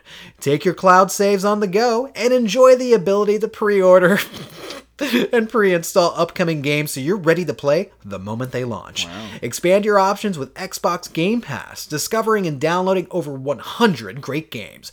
Subscription uh, sold up early. so just keep that in mind right there. Okay. To support their all digital, all the time future, Microsoft is merging Xbox Live Gold and Xbox Game Pass to form Xbox Game Pass Ultimate. Oh my god. I would have called it like the Xbox Gold Game Pass Ultimate. Yeah. Yeah, that, that would have made more sense. But the combo will be $14.99 a month versus the $10 you'd spend per subscription type otherwise. If you have a gold or if you have a gold membership already, you can upgrade your existing subscription and just pay the difference to get on the Game Pass portal. Okay. Do you think that's a value proposition? I think since you need um, Xbox Live Gold for online pay, yeah, th- I mean they got they got you. It's a gotcha. Okay. No, it, it, it could be ten dollars for both, and they will be just fine. But then again, you know, a business has got a biz. That's what I always say. Games Pass almost like walks this line of being kind of mandatory. Like, okay, you're gonna have digital games that you could probably buy from like the Xbox. Was it the marketplace? What do Hmm. they call it? Um, that you could just download as you go. But otherwise, it's like, well, if you want like a lot of these other things, want to try stuff, want to play games that are you know hot and new, but you don't want to pay the full sixty bucks for it. Like, this might be your only way into accessing all those. Uh, yeah, yeah, pretty much. Uh, I mean, if you wanted that kind of ecosystem, Mm-hmm. uh, rather than the traditional like I buy a disc and I plug you in and Yeah. I you know I that's it MSRP. Like no, there's deals on Game Pass and all that. Yes. And, and Xbox Live Gold also does the free games thing too. So in conjunction, you're getting a shit ton of free games Yeah. like out of out of nowhere. There's a lot of value for sure. Yeah, so Um, I, I think there's a value play, it, especially if you know that hey, maybe like Xbox Game Pass is going to be like Division One is like free or some Mm-hmm. shit, and it's like, oh, okay, well, I can't play that game unless I have Xbox Live Gold, Mm-hmm. so you, you have to kind of merge these together, so it makes sense. I mean, we're gonna get some cool stuff. I imagine down the line we're gonna see some Hmm. cool Nintendo crossover too. That'll probably make that a whole nother level of attractive. What do you mean? I don't know. You see the intermingling with, with? Microsoft and Nintendo. What are you thinking? I don't think it's out of the Do you question think Mario day, Odyssey is going to be on the Xbox, Daniel? nothing that big, but they might take their chance with something smaller. You think Skyward Sword's going to be on the fucking Xbox? Yeah, that's the place they'll put it. or no? You mean do you mean like Pikmin One? Yeah, Pikmin one. Uh, There, uh, that would be such a strange thing, though. But it's not out of there. You remember how um there was a bunch of Sega Dreamcast games on the Xbox because of like a Microsoft deal. Yeah. Uh, like Crazy Taxi and stuff like that was on there. So. I, I have to wonder, are we going to see something like fucking get GameCube games on the Xbox Game Pass? Sure, give me Eternal Darkness, Dude, it's outlandish. It's outlandish. I know it's it's it's crazy to think of, but uh, like even saying it out loud, like edit this out. I can't. I'm not even comfortable saying such a thing. I'm so uncomfortable by this notion. What is it? It's like a fucking gaming commune with you. What, what is but it's interesting to see Microsoft double down on their digital only uh, initiatives, their cloud streaming initiatives. Um, Yeah. like if they're gonna go in on it, they I think this is kind of the way to lean into it hard. Some people didn't think the price was that attractive. You think it should be cheaper? Probably 200 uh, for a discless Xbox One. Yeah, but then again, you, you have a you have a terabyte on that Mm-hmm. on that bad boy. You know? But then again, you need a terabyte because most games are 50 gigabytes. Even still, what you can get an Xbox One S for what, like 350 400 dollars? Xbox One S, um, the standard is uh 300 right now. Oh yeah, because it's So it's like $50 50 more. bucks different. Like I, I think you're gonna get a lot more movement if it was 200 Mm-hmm. and still have the same feature suite. Of course, of course, of course. My thing is like for all that price, you're getting like a state of the art drive. You're getting what up to 4K with the One S. You're getting all these features. HDR, You're getting yeah. HDR, all this crazy shit. And then to be like, okay, our discless version is fifty dollars cheaper. No, it needs to be a little Yeah, cheaper than that. I, I, I think Microsoft would make the exact same argument, but at the same time, and you're asking me to spend what close to hundred fifty dollars a year on Xbox Yeah. Gold and Xbox Game Pass. Okay, so that's the thing. So- I feel like they could have really killed it if this was 250 and also worked in Xbox Game Pass for the whole fucking year. Mm-hmm. Even if it's just a one year subscription, they just go like, "We get you in." That's how you keep people because then after that one year, this is a long game. like a one year free trial. You're saying Exactly. Okay. A one year free trial, not not fucking a week, not a month. Because Mm-hmm. like as far as I'm aware, you don't you you can only get like a the month free trial, right? Yes. Or I think they have one. I think I saw a deal where it's three months and it's a dollar each free for the first three months. Oh, wow. And that, that's pretty good too. But if you really wanted to kill it and move people to an all digital feature, your Mm-hmm. Game Pass should have been in the fucking box with a free year. And then you keep people onboarded, okay? If not that, then at least maybe Xbox Gold.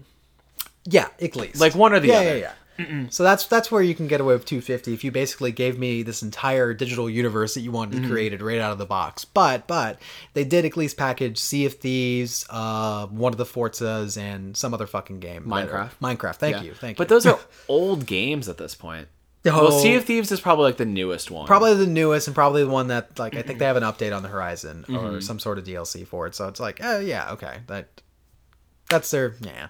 I don't know. You could have pushed for like a bigger marquee title. Give us a Halo game. Give us something else. Oh shit, Daniel, want you? Damn man, there's that gamer entitlement, dude. I got that gamer entitlement. I don't know why. The gamers are getting to me, dude. Coming at you, Phil Spencer. Like every time you buy an Xbox One S without the disk Mm-hmm. a weight is lifted from his shoulders. That disc drive was fucking breaking his back, Daniel. I'm sure. And you want more free shit from him? I want all the shit from everybody. I don't want Diablo to be a mobile game. Fuck you. Do you think this is going to lead into Xbox, their next iterative console, the big one, whether it's Maverick or whatever they're supposed to be calling it, Anaconda? Um, do you think their remember. next big console is going to be discless as well, or they're going to have like different SKUs where like here's our big Bertha, all specs on board, disk drive Xbox, and then here's like a diskless SKU on top of that? I think it stands to reason, but there's uh, I, I think it stands to reason to have here's our premium and here's our you know whatever Mm-hmm. the disc driveless Xbox One Two Yeah, whatever whatever, whatever the it. fuck you're gonna call it. But there's also some danger in having too many SKUs in the market always Mm. because you just might you know kind of confuse a customer where it's like ah what's the difference and then they feel like trust is kind of broken if it's like there's a variable like oh this one has 500 gigabytes this one has one terabyte and they're just like oh shit I wanted this with this this Mm-hmm. is weird so actually Daniel so I bought a new laptop recently, Okay. and when you check out on Amazon on the cart, you kind of construct it. You know, you choose the GPU, you choose the CPU, shit, processor, the type of screen, and all that stuff Okay. right there, and how big the hard drive is. The future of Xbox might be something very similar to that, where it's Hmm. like, okay, guys, here's the base Xbox Two, and then you build out on top of that. Do you want a disk drive? No? Okay, cool. Well, how big of a hard drive do you want? Okay, cool. You want a terabyte or two terabytes, even, you know? Hmm. And then you choose that feature suite yourself rather than confusing the market with multiple SKUs and da da da da. That doesn't quite fit the retail model going No, on. it doesn't. But it would be really cool if you could start doing something like that. Walk into the Microsoft store and be like, here's my build that I want, or do it online. I th- yeah, I think um, by retail physically, you're still gonna have your standard Xbox next gen model, whatever it is. But through online venues or like you said, the Microsoft Store, I think that's more possible there because Mm-hmm. you're speaking to the sort of people who want a very game tailored experience to them in terms of graphical output or capabilities, stream outputs, UI stuff. So I think that'd be smart. Actually, that's a really good call. I think they're Yeah. really smart, but that might be maybe that's a lot for for like what we're used to in in hardware from consoles, Mm-hmm. where it's like just give me everything out of the box. You know, that's kind of the whole thing about console gaming. It's all out of the box for us, and we don't have to fucking worry about a thing. Mm-hmm. You know, so I I don't know. I that's why it's so cheap. yeah, exactly. You know, so hmm, that'd be an interesting thing. Hey, Microsoft. I live in Washington. If you wanted to, th- now we'll, we'll, we'll take this offline. We, we don't have to talk about Mm-hmm. This that. guy's here. got some ideas. I got some ideas for you, Philly Spence. I'm gonna walk in there. I'm gonna be like, "Hey, Battletoads, fuck that. Cadillacs and dinosaurs. Cadillacs We're- and dinosaurs, We're bringing it back. C&D. We're bringing it back. I already got a partnership with Capcom. They're out in the car. Come on. Quick aside here. Yeah, Do you think Sony is going to do something similar, like have a discless PS4? you know, uh, we're gonna we're gonna talk about this later. Something about you know the next big thing that they got coming. But they did kind of mention that physical media is still a part of their strategy. I like it. but I, it's not out of the realm of reason for Okay. sure. Not out of the realm of reason, but also I think Sony is cognizant of the fact that maybe they don't have to innovate as as much on that level to be like, look, try this experimental SKU Mm-hmm. because PS4 is a goddamn success or runaway success. So they can come out and replicate that model and probably still do very, very well. I think they're resting on the laurels of their exclusivity. Oh. But we're going to get into it. Oh, you think they're bitching out? No, no, no. I think they know what they're doing, and I think it's working for them, for sure. Called Shawn Layden a bitch. Wow, got that on record. it's Ooh, pretty crazy. Shawn, I, love you, Shawn. Yeah, yeah. Somebody's asking for a Vita to get uh, upside their head. Shrieking into my neck. yeah, right into your neck, man. Speaking of exclusivity, let's have a conversation. Sure. This is a follow up to something that we were discussing before about Epic Store, uh, or you know, Epic's launcher, the Epic Store. What is it fucking called? The Epic Game Store. Yeah, There the Epic go. Game Store. And we can't say games. There's no plural, huh? Oh, really? Yeah, yeah. Hmm. yeah. Xbox Game Pass, Games Pass. Breaks my dumb mind. Number seven on here, my friend. Number seven. Gearbox CEO Randy Pitchford says the Epic Game Store will unmonopolize Steam. Now, here on the save room, Daniel and myself, we like to we like to, you know, poke Randy in the ribs here and there. I think he's as far as gaming goes, kind of a controversial uh, figure. He says some shit that maybe he shouldn't, and He's made some weird business decisions here and there. there's definitely been some choices that are questionable. But I will say that though we discuss and muse and speculate, we don't know the full story. And from all accounts, I hear he's a very nice guy. And mm-hmm. I've actually met the guy, and he was nothing but sweet to me. So mm-hmm. I'm, I'm gonna. That was Kevin being real for a second. Sure. I think he actually raises some really phenomenally succinct points here. Um, and I'm, I'm glad you really did pull some of the, the better ones. And that's the thing because I really wanted a developer's perspective on what's going on with Epic and their and you know what they've been doing. So mm-hmm. here, take here's a ride.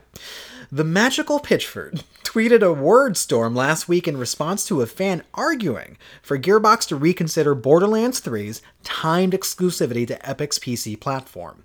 Pitchford explained that the deal was made between Epic and 2K Games, not Gearbox and Epic. Hmm. However, he personally supports the shit out of the decision. Here's some interesting quotes. First quote My expectation is that Epic's investment in technology will outpace Valve's substantially. Oh, shit. Yeah. When we look back at Steam in five or 10 years, it may look like a dying store, and other competitive stores will be the place to be. End quote. Randy believes competition is going to be the best for consumers. While Epic's launcher may not be the leading store in a decade, he says they're better positioned because they welcome other publishers to sell on their platform, unlike EA's Origin and unlike Ubisoft's Uplay. And they've demonstrated credibility for over 20 years through the Unreal Engine, reinvesting into the engine, quote, to the benefit of customers and developers, end quote. Here's another Randy quote. Uh, meanwhile, Valve has taken an absurd cut of revenue, which would be fine, except they have not reinvested it. This is where looking at the values of the company are important, end quote. Randomus went on to describe Borderlands 3 as a force function, one that'll draw in consumers and also push Epic to bring desired features to their store. Here's some wisdom from the magnanimous magician. Quote At the end of the day, these kinds of movements in our industry are always precipitated from content to move us. It took Half Life 2 to even get us not quite comfortable enough to swallow the Steam pill back in the day, and so we're going to swallow the Epic Game Store pill with Borderlands 3. And some of you guys are going to hate it and scream bloody murder, and you'll even blame me personally for it. And you can bitch and moan and brigade and stalk my shit. But at the end of the day, when we look back at this moment, we'll realize that this was the moment where the digital stores and PC became unmonopolized. End quote.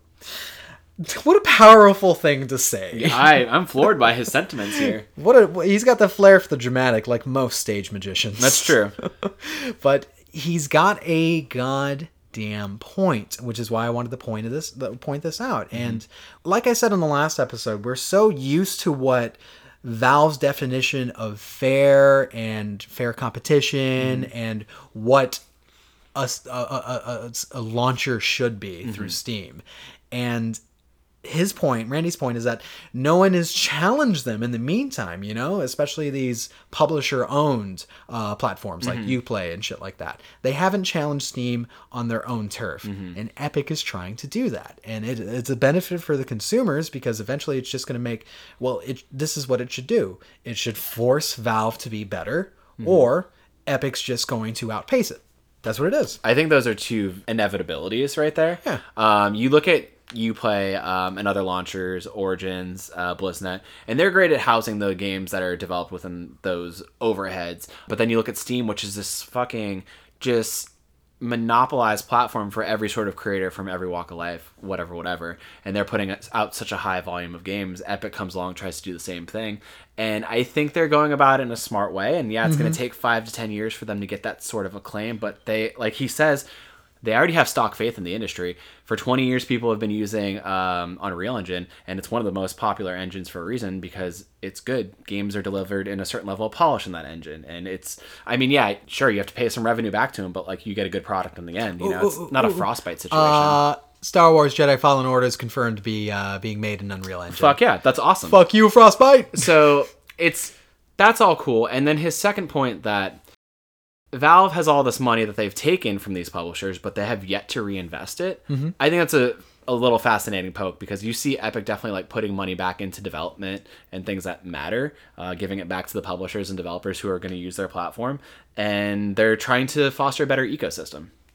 And they have already exhibited the fact that when they get on the uptake, they give back. Mm-hmm. They have given back with uh, Fortnite essentially, and they're like, "Hey, you know, we want to reinvest in different things and, and make shit better." And it's it's interesting because uh, they made some big moves with Unreal Engine, right? They like they reduced the cut that they're licensing it out, Mm-hmm. and then they made their um, the Unreal Engine of the Creator Workshop. Mm-hmm. They made that better for you know everyone, which is really cool. So it's like, fuck, these guys are doing some shit. Mm-hmm. I think Tim Sweeney is such an interesting person, man, as as far as the CE goes, because he has the mind of a developer and he has the mind of like to be a leader means to give and to kind of either push or support everyone to get everyone better. Which Isn't that the kind of COO or VP or president of a company that you'd want?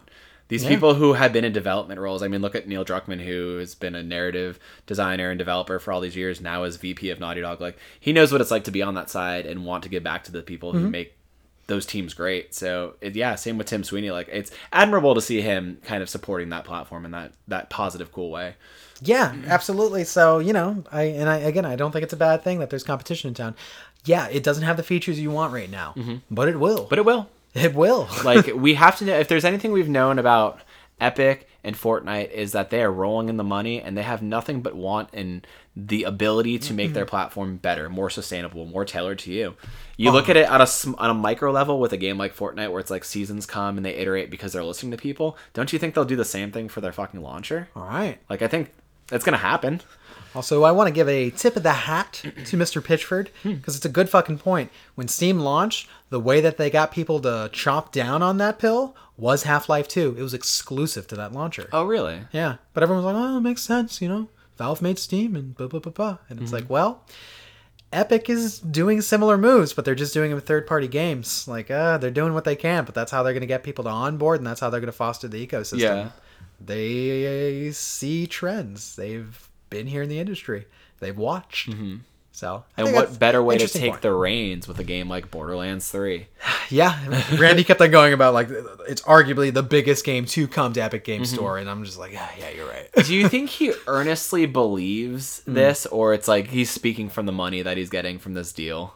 Well, that's the thing. the The money from this deal, it, it certainly doesn't hurt, but you know, 2K might be the one that's more on Reaping the, the uh, the take on that, For sure. yeah, than than anyone else. And of course, like he also pointed out, they made that decision. That was definitely something they negotiated between themselves Mm-hmm.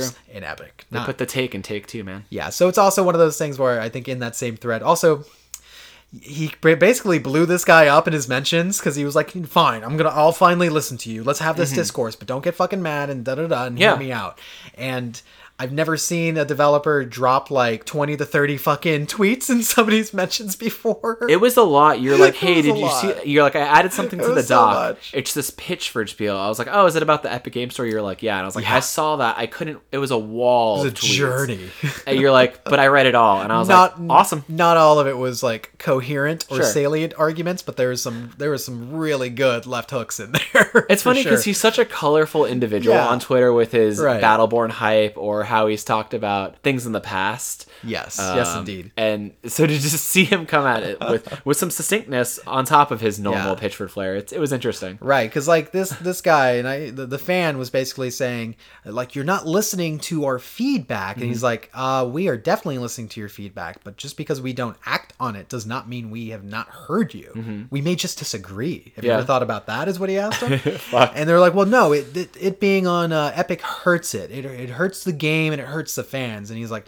I beg to differ. And mm-hmm. then he launched into his points about how it's going to unmonopolize Steam and all this shit, you know? So Well, he- I don't think he's wrong. I don't think he's wrong, but also we are five months away from Borderlands 3 coming out on Epic. We don't know the significance it's going to have on that platform. We don't know how it's going to play out on that platform. You just have true. this negative speculation that it's going to bring down the entire gaming sphere when it could be a very great thing. Right. It might be the first steps to a very different kind of PC uh, ecosystem mm-hmm. for sure. We just have to wait and see. Mm-hmm. But I, again, if you have problems with it, man, it's like just keep in mind the context here. Choice from 2K, not mm-hmm. Gearbox, and you don't have to buy it if you don't like it. That's true. That, and that's the hardest pill for gamers to swallow because they still want it, Mm-hmm. but they want it the way they want it, Yeah. not the way that makes sense for the developer or a publisher. And I agree, Mm-hmm. and I, you know, I agree. It's like, hey, you have the right to be like, hey, that's, uh, I don't like this. You have absolutely that right. I mean, yeah, you have your right to review bombing, even though it's completely whack. But you're gonna do what you got to do. Yeah, you, you got to do what you got to do. I get it. You're the one spending the money, Mm-hmm. but remember, you don't always have to spend that money if you don't like something. That's true. That's the biggest way to speak and make a statement. Just speak with your wallet, or don't spend any money at all. You know. I but I do like this because it's another instance of that fraught developer publisher relationship and things happening that maybe we don't agree with, but it isn't the choice of these developers and narratively that we love and cherish. Sometimes there's something else going on that we don't know about. So Well, Pitchford, I wish you the luck in September with the gamers. Mm-hmm. They could be harsh, but they could be fair. we saw the gamer Jesus today, by the way. we went into a that's true. GameStop so you could pre-order MK11, and we saw the giant cutout of the Jesus Psycho Bandit. Yeah, we do. He's gamer Jesus. you gamer just have to take it. You just have to take that. Now, I want to talk to you. Speaking of Jesus, Mm-hmm. let's talk about the second coming. This is the main event here on the Save Room, The episode main 59. event, number eight on here. Buckle up. PlayStation 5 specs have been revealed I was already buckled up. to the world. What? I was already buckled up. Oh yeah, okay, cool. I like that you're safe. now, uh, some of this uh, comes from Wired.com, uh, written by Peter Rubin, or at least I reference his article. Please go check it out. They had the exclusive where they talked to Mike uh, Mark Cerny about PS5 specs. Now, It's so weird that they did it in such a like intimate r- exclusive thing like that. Like of all places, like you figured they would maybe control the message. I don't know, like in a conference of their own. But no, they did an interview with Wired. I beg to differ. I I think it makes sense mm-hmm. that unveiling these specs is kind of sensual. Mm-hmm. You know, to me, it's kind of a it's kind of a sexy thing. It's a sexy thing knowing about this console. Okay. You know, I'm, I'm, I'm gonna bet it. So you like this behind the the, the door reveal? Right, I'm gonna stick my dick in this PS5. Yeah, that's what I'm trying to get. Let's throw all this Yeah, out. I'm sorry. Wow. Just let me say my thing. so yeah, some of this comes from Wired.com, written by Peter Rubin. Go check out that uh, article. They had the exclusive on this interview. Now, the system's lead architect and producer, Mark Neckbaby Cerny, sat down with Wired to talk about Sony's successor to the PlayStation 4. Gamers, strap in for some technical jargon. Sony isn't calling it the PS5 yet. Instead, Cerny coyly refers to it as, quote, the next gen console, end quote, throughout the interview, presumably with a devilish smile on his face. Multiple unnamed studios already have dev kits so that they will, quote, have the time they need to adjust to its capabilities, end quote. It's kind of cool to know that people might be, uh, there's studios out there might like already developing for it or trying to figure out what they can do with it. From what we know, people have had dev kits like from the beginning of the year, which is pretty crazy. And apparently Sony has like shored up on doing that right now. Like they've they've increased like all the dev kits that they're sending out to prepare for their their future. I mean, that's really smart. You want to have a big new console release with a lot of support behind it. I mean, look at how it was with the Switch, where it's like we had some major first party stuff and then indie support right out the gate. So, Oh yeah, definitely. good play. Actually, that's interesting. I wonder if there's any indie devs that have the dev kit in their uh, in their possession right now. That'd be interesting to see. Now, the system's CPU is based on the third generation of AMD's Ryzen line, and the GPU is a custom variant of Radeon's Navi family, which supports ray tracing, which is a visual technique primarily used in Hollywood films to create realistic lighting within a 3D environment. Uh, I've seen the effects; it's cool as fuck. Like think of how like things reflect off of uh, mirrors and glass and and kind of just objects like that.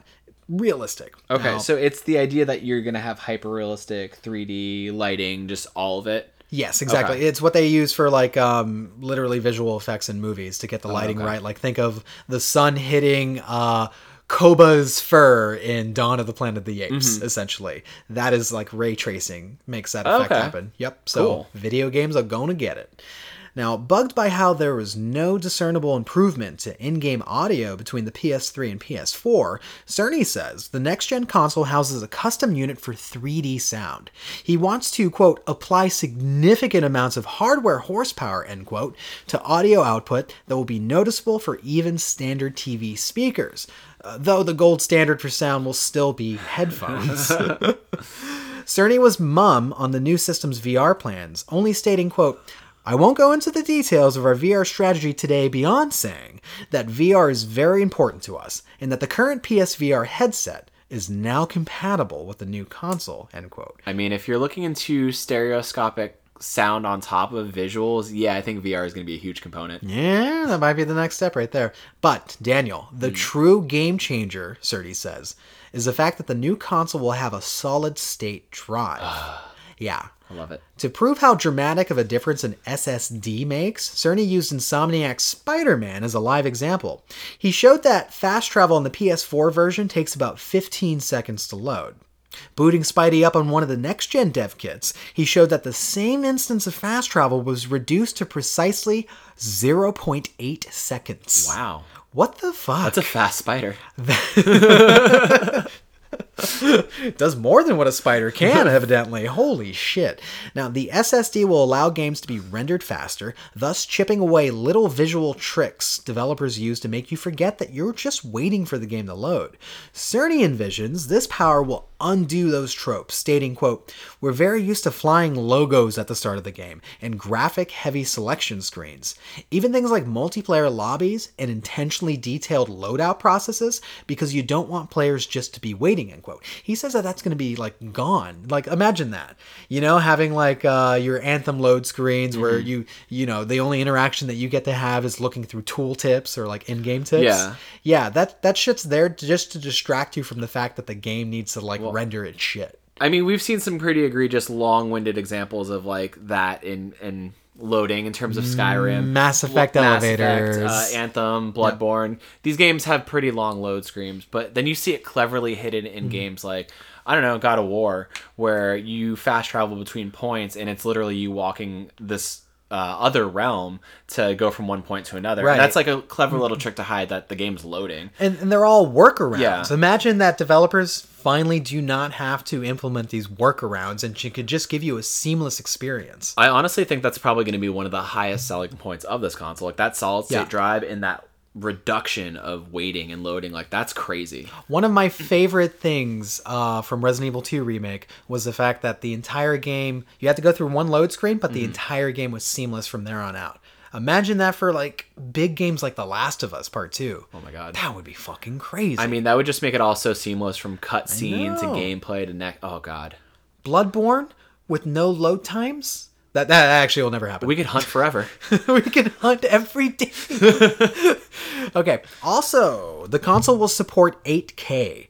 This seems more like future proofing than anything else, though, because it's unlikely very many people have adopted the $5,000 8K TVs that are on the market, especially since there's practically no 8K programming available. And uh, really, that's how I feel. Like, th- they're just doing it because it's like, well, one day it might be a thing, because they said to themselves, we expect a five to seven year lifespan for our system, so why not have that from the you know the outset?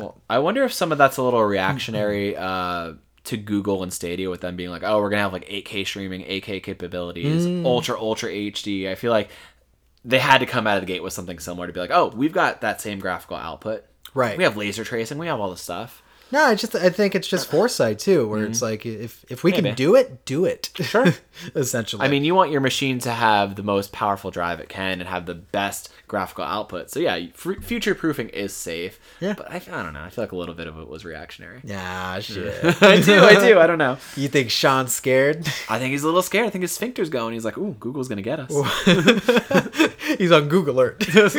now, Cerny confirmed that the console will accept physical media and is backward compatible with PlayStation 4 games. This is all we needed. All we needed. Uh, at the dawn of the unnamed PS5's life cycle, several games will release for both PS4 and PS5. So we kind of we we've already mused that that would probably happen, Mm-hmm. but we're just looking at history, you know, like Xbox 360. Uh, fucking, I remember Burnout Revenge was on like PS2, but it's also on the Mm-hmm. 360 and shit like that. Uh, or I'm sorry, the original Xbox and uh, 360. Mm-hmm. We're gonna see that happen. I mean, there are a few contenders that are definitely have been announced already or showcased at Mm-hmm. E3's past that could be contenders for this. Whether it's The Last of Us Part Two, Ghost of Tsushima, Death Stranding. Right. Like, I feel like these are all contenders for that right there. That in between jump. But there's a serious value add, as always, where it's like, hey, the improved optimal experience of this game is on the PS5. Sure. Like you could pick up Death Stranding for PS4 and have that thing sound like a fucking jet harrier taking off, Mm-hmm. or you could jump on over to SSD land. Well, I like the prospect too that I could have bought The Last of Us Part Two for my PS4, and then I can then play it on my PS5. I don't have to repurchase the game. There's that It's too. still optimized That- for it. There is that too. I'm sure there will be too. updates. Now, Daniel, besides that, we know little else beyond that it won't release in 2019. Mm-hmm. And Cerny thinks the price will be reasonable. Here's his quote I believe that we will be able to release it at an SRP, suggested retail price, that will be appealing to gamers in light of its advanced feature set. End quote. Now, that kind of hints that. Uh, I'm gonna I'm gonna take a plunge here. I'm gonna take a plunge. 550. You think it's gonna be 550? I think they're gonna try. Um, I I think think, gonna try. 550 is a lot. Sony think it's has, a lot. To- Sony has definitely fucked up with pricing at launch with consoles in the past. I think the PS3 was probably one of the most egregious was ones. 600, right? It was close to six hundred dollars for That's that fucking up, yeah, console yeah, for yeah, yeah, one yeah. that shot out pretty early, and then I think PS4 has maintained like the three hundred dollar range. I changed my mind. 500.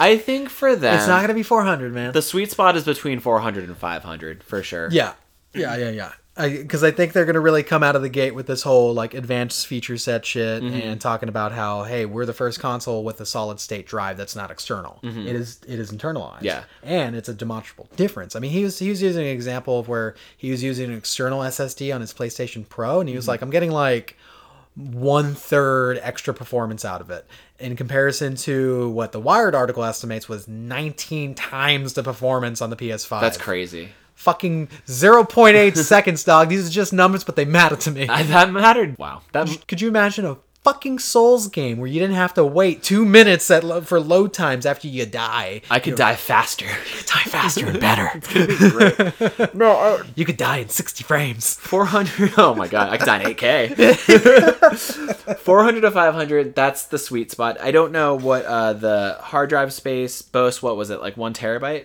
I did, they actually didn't talk They about didn't that. say. They Okay. didn't talk about that. So I imagine one terabyte's going to be the gold standard for this. Solid Has state. to be, yeah. Solid solid state drives aren't cheap, so that's going to drive the price up. Uh, tracing, all this VR output, and then the It has uh, a name.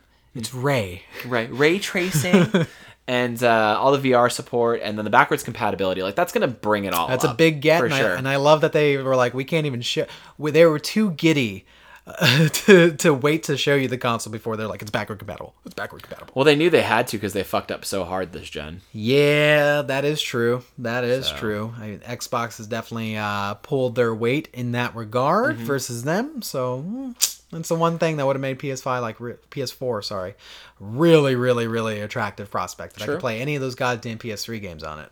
But it's funny because like that, on top of all the specs that they detailed, it's like it all sounds impressive out the gate, and it's all what does. we want. So it's like does. they have our money. We're marks for Sony, and we know the Ah. exclusives that are going to come out of the gate with it as well are just going to be phenomenal. Like they're going to knock it out of the park with us.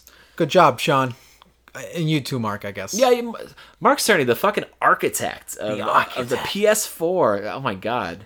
You imagine him just sitting in a room, just like in Matrix Reloaded, like wearing all white in the white room, but he's just like looking at a bunch of Twitch streams. His Like, job actually fascinates me. Yeah, because he he's also a game developer. Yeah. he's a game designer. he designed Crash and all that shit, all the early generation uh, PlayStation games, Spyro. Mm-hmm. And then he's like, he's up in there making this fucking next gen hardware. Making Knack 2. Yo, he's he's like a baby, uh, baby Bill Gates. I love it. I, I love him. I love him. He You gave love him. knack. So, what are some special hopes outside of what they announced for you? I would like better. I've said it before. We've I said would- it. Mm-hmm. I would like better broadcasting options on there. I would like to see shit like getting closer to what OBS does for uh, people on PC. Mm-hmm. That PlayStation allows you to customize your broadcasting experience a little bit more, have different options, maybe have integration with other apps like Spotify, Mm-hmm. right from the fucking console. The more that you can onboard people and give simpler solutions for stuff like streaming Mm-hmm. is going to be the better. I mean, well, it's going to saturate the shit out of Twitch, Sure. but Twitch will just have to adjust to like I mean, it's already pretty oversaturated. to everyone's kind of wired in and all that. And I think that'd be pretty cool. And I would also like really because it's like since it's being run out of the actual PlayStation and in the PlayStation ecosystem, things like YouTube and things like uh, Twitch TV, it would be cool to integrate with the games themselves in some way. Because we've seen examples of like um, what's that game? Dead Souls. Sorry, sorry, sorry. Dead Cells having uh, uh, Twitch chat options for people to vote what happens to you in game if you're playing only on PC. That would be pretty fucking neat to see that shit come PS4 or sorry true. PS5's way. So those are my hopes. I'm just thinking about streaming. No, I, I think upping the stream ante and that uh, like all that stuff is going to be a big, big. It has to be a big initiative for them because that's Sure. where gaming is moving. They know th- how important of a platform Twitch is in terms of influencing and getting games out there and selling products. So if I feel like it'd be stupid of them to not lean hard into it this gen. Yeah, exactly. And and then um looking at the cloud and not just as an experience for um you know playing playing games or whatever xCloud style or whatever the fuck. Mm-hmm. Sure. More about like supporting online games in different ways because we've seen Microsoft do that with Xbox One. Like you know parts Mm-hmm. of Halo Five were based off of the cloud uh, that they had. Yeah. I would like to see that for games. Like make give better solutions to your developers too, so they can do more interesting things and things that actually benefit gamers. Mm-hmm. Like, well, you know, I don't want to benefit gamers ever, but I, you know, I mean consumers. I remember historically, wasn't the PS4 like really easy to work with? Like there was a lot of like Yeah. design flux and things you could do within that engine and that whole ecosystem. Yeah, that's true. I, uh-huh. I remember when uh, people were reporting out and using the dev kits, they're like, it runs like a dream. And mm-hmm. it's like way simpler and it's way closer to PC architecture, so it's easier for us to develop on. Mm-hmm. Yep. Okay. That's an important chip. Make it as easy as possible. Because we've, you know, we talked about in the last episode, the nightmares of working with bad engines and bad tool sets means that your developers cannot achieve their vision easy or even sometimes reasonably. Yeah. So I mean, for me, I'm I'm with there like you are, where I want these developers to have the best tools at their hands to make the best products, so we can keep touting uh, PS5 and Sony as like the place to go for games, the place to go for graphical experiences, narrative experiences, video games. Yeah, no, exactly. So that, that th- those are the things like floating in my Okay. head. I also want to be delighted, and a nice surprise will delight me. I'm I'm hoping like 2019 we get a first unveiling. Maybe mm-hmm. it happens more toward fall, Okay. less so E3 time because they said they're already not going to do the E3 thing. Mm-hmm. I I would like them to just delight me with something that I didn't even know I wanted from the from the successor to the PS4. You know what I'm saying? I, I mean, I think they already have some attractive prospects. I like the stuff they're touting there. The stuff you're saying is like that's also stuff I would like. I think it's smart of them to get out ahead two months from E3 and be like, "Hey, we got something coming." So whatever Xbox might be showcasing at E3, we have this in your minds. You know, PS5 is happening, and that's a cool way to get like the the groundswell and hype going for it ahead of time. Oh, and uh, don't stop me from re-downloading my digital games, or I will literally mushroom stamp you. That's fair. So my thing here, uh, one of the things that I want kind of outside of what we talked about, um, I've kind of seen PlayStation Plus not necessarily like go to shit, but definitely decrease in its value for me over time with some of the newer games. go to shit, dude. I didn't say go to shit. I said decrease in value. Mark, Mark, I, Mark. I misspoke. But I want to see more flex prices for maybe their subscriptions. Maybe offer a version of PS Plus that, like, okay, cool. If I want to play online, I could have that rate. Maybe it's like, I don't know, 40 bucks for a year. But if I want the PS Plus that will merit me, like, you know, free games, maybe it's 60 bucks. You know, give me hmm. different rates for that because, like, I'm not always seeing the value of, you know, their games. Although, when they do their flash sales or, you know, they do their discounts on that rate, going to the shop is cool to kind of peruse and be like, ooh, I can get this game for like seven bucks. It's usually forty. So there are those moments where it's definitely worth having, but yeah, from the maybe, free game front, it's not. and maybe a part of that make you know do a very similar move to what we just talked about earlier Mm-hmm. in the episode, the Xbox Game Pass Ultimate, and you know kind of figure out PS Now and where that's going, and Mm-hmm. figure out something that maybe can be.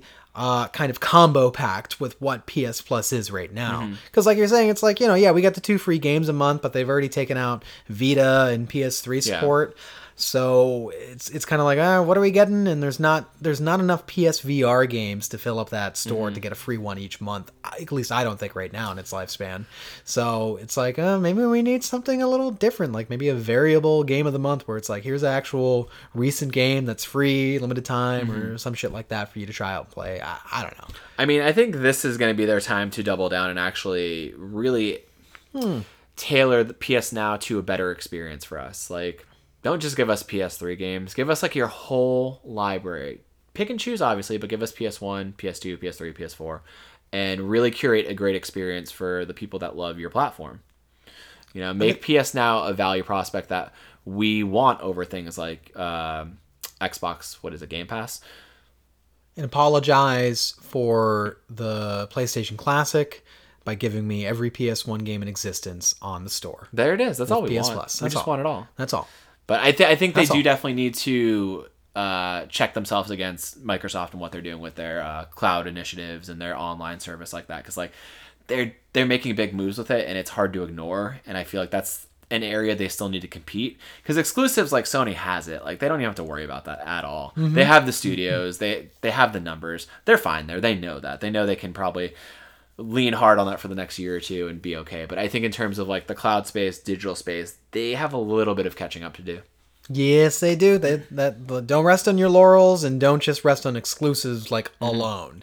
You know, make your shit the place to be for real. Mm-hmm. Okay, so mm, yeah, I'm, I'm into it. I want to see more. I want to hear more. I'm gonna Mm-hmm. eat it all up, and I'm probably gonna buy it on launch day because I'm a fucking mock. I mean, I'm a fucking mark for Sony. Uh, Fucking this- Sony mock. I feel like this is going to be the first Sony console that I get at launch because I typically don't buy consoles at launch. Like the Switch was the last one that I can remember doing. Yeah, yeah, yeah. I just thought of a name for our fucking division clan. Sure. The Sony marks. The Sony marks, I like that. Yeah, you like that? But what about the DC dividers? Yeah, it's too long. They'll have to die so the marks could live. The new shall eat the old. so we have to do we have to throw our PS4s like out the window because it's like I think there has to be like a live sacrifice. you're 19 times slower, you dumb bitch PS4, and you just toss that. We have to do it as we achieve our most proud platinum. Our proudest platinum. As it's cl- as it's dinging, we have to throw it out the window. You're popping that platinum, and then because like you know you, you see that platinum finish popping on your PS5. yeah, exactly. That's, the Like, technology there. That's, ray tracing. That's exactly. it. well, Cerny, we're waiting for you, and we're hungry. I mean, yeah, I'm pretty hungry. I could eat a PlayStation. I'm actually like real life hungry. Yeah. All right, Daniel, it's try- it's time to land this gamer train, because it was an air gamer train. Don't even worry about it. The, the Gamer Express. anything's possible on the next gen console. but uh, the next time you hear from us, we're going to be balls deep in Mortal Kombat 11, doing some fatalities, doing some. You're not going to play that, or you're I mean, to be my, balls I'm, deep in a I'm game? gonna be balls deep in your balls deep action because I might be playing side by side with you. I imagine I'm gonna be balls deep in Cuphead because I don't think I'm gonna buy Mortal Kombat right away. What the fuck? I might just borrow it from you for, uh, while you're at work and get good. No, you're not to do that. Yeah, yeah, I'm gonna do it. No, I'm actually going to put a lock on my door. so you're you, you fucking can't not. fucking. Yes, I am. I'm so serious. You don't get to play my Mortal Kombat. I'm going to be just as protective as I was when I was eight years old on the N64 with Mortal Kombat 4 and wouldn't let my brother play it. Well, here's the thing you don't know about me. Well, you should know this about me actually. I'm a master shinobi now. I'm gonna be in that room when you lock that door. You're not even gonna know that I'm in there. Actually, you're gonna just fucking Alex Mack melt and, then, and then get underneath the door. Good Pull, good pull. Yeah, good pull, good pull. All right. Well, thank you for listening as always, guys. We appreciate your support. Uh, check out our Discord. Uh, look for the save room. That's apparently all you have to do. And Really? yeah, I think so. Okay. Maybe Vargy will correct us on the next. Fargy, drop a link right here for the people in the SoundCloud chat could. comment section. It shows up when they're driving. What the fuck? What's happening in fucking What the fuck notifications? is Discord? it would truly be discordant at that point. And then, as always, you can find us on Twitter at Save Room Show. Give us some mentions, give us some love, and check us out everywhere else on the internet. Look for the Save Room Show. You shall find us. All right, thanks, guys. that was such a good ending. Good night, gamers. Good night, gamers.